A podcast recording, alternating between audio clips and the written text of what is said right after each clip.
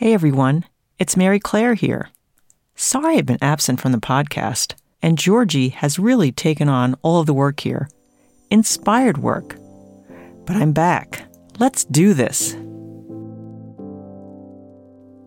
This is the Breaking Up with Binge Eating podcast, where every listen moves you one step closer to complete food freedom. Hosted by me, Georgie Fear, and my co coach, Mary Claire Brescia. So, I was chatting with a client the other day. She was sharing with me her concerns about the challenge of weight loss as we get older and her distress about her body. You know, when I was 20, she said, I could just cut carbs for a couple of weeks and drop a few pounds. Now that I'm in my 40s, it just doesn't work that way. It's so hard. Is this all there is? Do I just have to accept this?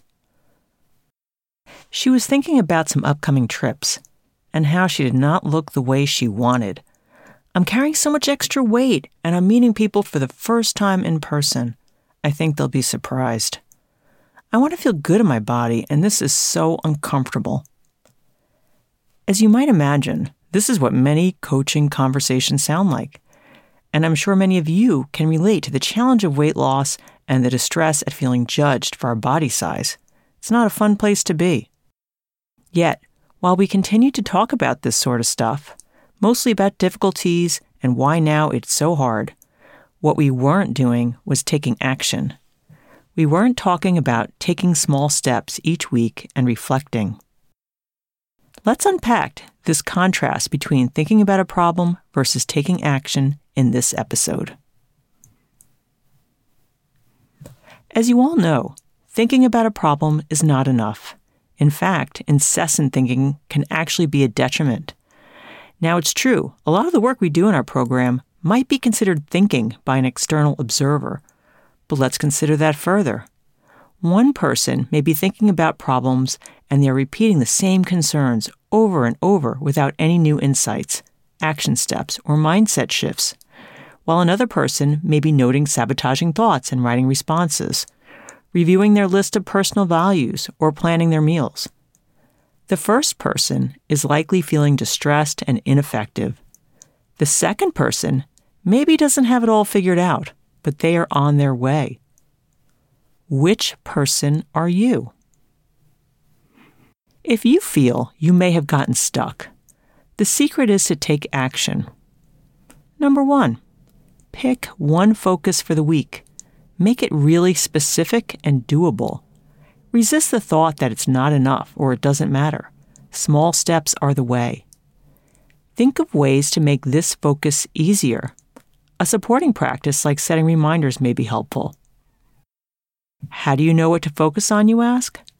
Well, let me ask you. Are you currently struggling with out of control binge eating? If the answer is yes, one of the most effective things you can do is to establish a regular pattern of eating. Plan three meals per day, plus two to three smaller snack sized meals. Try not to go more than four hours between eating episodes. Consider this your home base.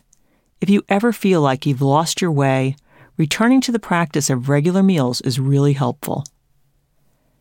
If you are already doing this, if you are already eating your regular meals and not skipping meals, think more about your past week. What situations led to a slip up? Think about that. What went wrong? Consider the chain of events. Is there an action that you may have taken that would have made that situation easier to handle?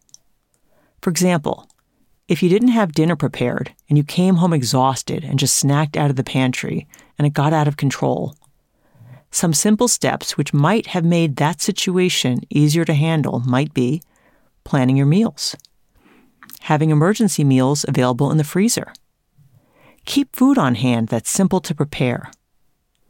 Notice the actions here were not to try harder, nor were they to beat yourself up for not getting things right. The action is a simple, doable step that makes life easier.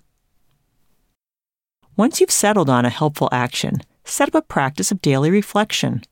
It can be a few lines in a calendar. Every day, make note of how your specific action is working out for you. Was it helpful? Was there another aspect that needs to be considered as well? Do a bit of celebrating if it's going well, and problem solving if it isn't. Uh oh, I hear you. I hear the objection. Mary Claire, this small step is not enough. This step will not solve everything.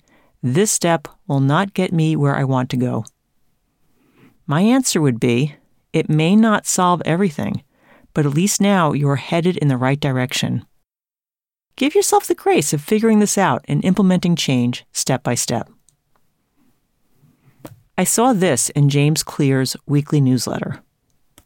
Madeleine L'Engle, the award winning writer and poet, who produced more than 60 books during her career on inspiration, she said, Inspiration usually comes during the work rather than before it.